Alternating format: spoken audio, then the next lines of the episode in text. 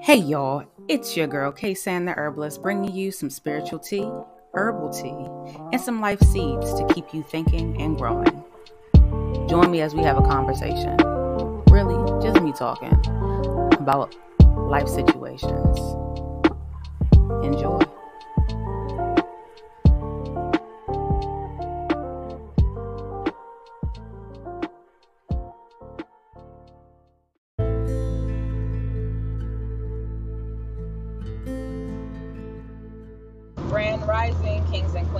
Um, this is your girl K San the Herbalist, um, bringing you spiritual dose. Uh, I think today I want to like touch on tarot and and yeah, let's do tarot, maybe rituals a little bit. I don't know. We'll see where it goes. Um, I've been called a witch a few times in my lifetime, um, especially when you start to you start to let people know that you deal or dabble with tarot and dealing with the spirits and things of that nature. And I think it's interesting because, well, one, because why does that make you a, witch? Um, because I deal with tarot. Truth be told, it's for it's it's designed to help you connect with your spirits, your spirit guides, your ancestors. You know, your deities. Like I don't I don't understand why that is so scary. And then you know from there it goes to oh, what do you use a, a Ouija board? And no, I don't deal with the Ouija boards. You know why? Because I'm not tampering with, and I don't want to tamper with uh, bad spirits. Um, and I I don't think anybody who typically gets into tarot or dabbles with tarot necessarily does. But what I can say is, uh, from a young age, I've gone to parties where the kids at the time, my peers, would, you know, say, "Oh, come on, let's go down to the basement and deal with the Ouija board," and then we're gonna go into the bathroom and what is it, Candyman? Say Candyman three times or however it, goes. I don't know. I've never really dealt with. I, I've never really been a fan of like scary movies personally.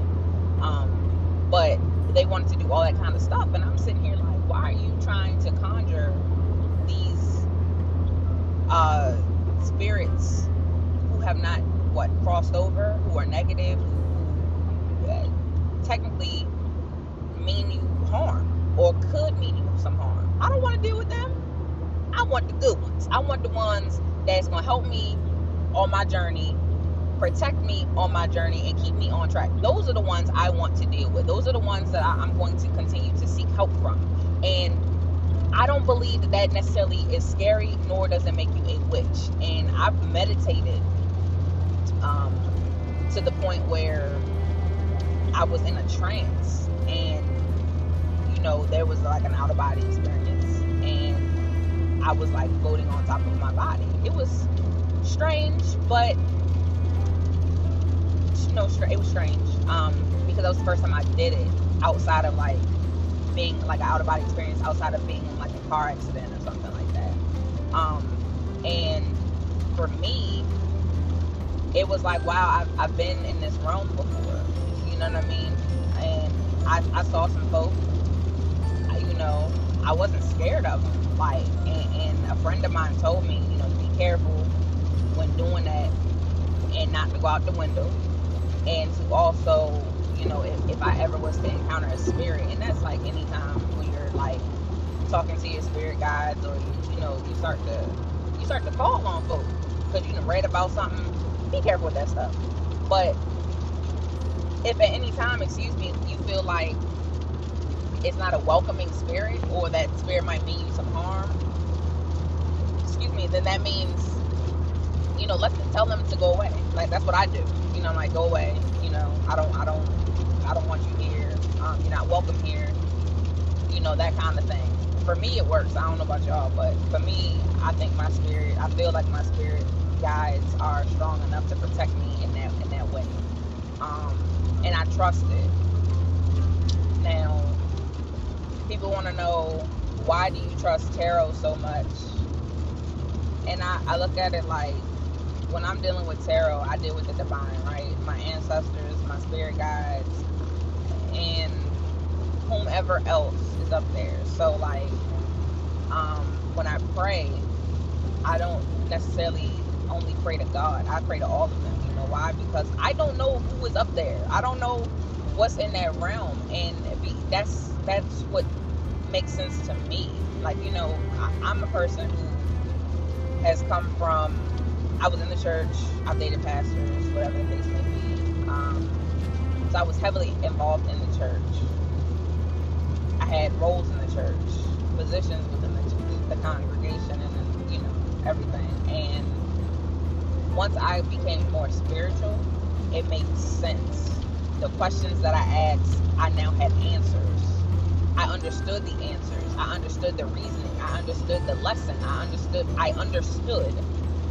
That's why most people have turned to spirituality. I, I believe anyway. Like, you know, go to what makes the most sense to you. You don't have to follow behind the masses. What makes sense to you? Does it make more sense to you to praise God? Okay, awesome.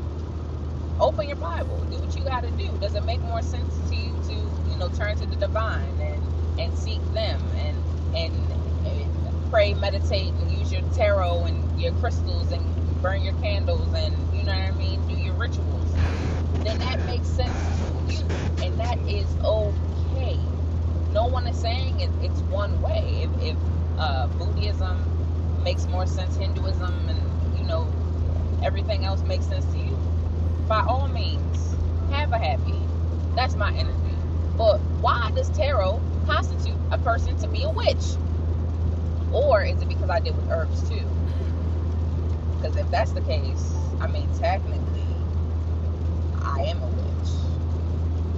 But aren't we all? Don't we all dabble and deal with things that can typically make us all technically a witch? Don't we all deal and dabble and have interest in different things that can make some other people question our ethical values? I, I think so. Like, I guess my thing is don't just go out here calling people a witch or putting these labels on folks when you really don't know them or their intentions. I deal with tinctures and tonics. I'm trying to heal. So, witch or not, I believe that means that I am a good person. Tarot or not, I think we all have had people in our lives who talk to spirits, our ancestors. Um, you know, you have people who are what they call them mediums and things of that nature who, you know, they, they help us out. They allow us to, to connect. That's all it is, it's a connection. How you connect with your ancestors is how you decide that you want to connect with your ancestors whether it be I'm gonna play this music, this song that my grandmother absolutely loved, so that I can feel closer to, to her, or I'm gonna go to this football game or basketball game or baseball game that my grandfather absolutely loved to, to go to, and and I'm, I'm gonna wear this special hat or this pendant, and you know do something in honor of that person. That's you trying to connect with the spirits. You're trying to connect with that that person again.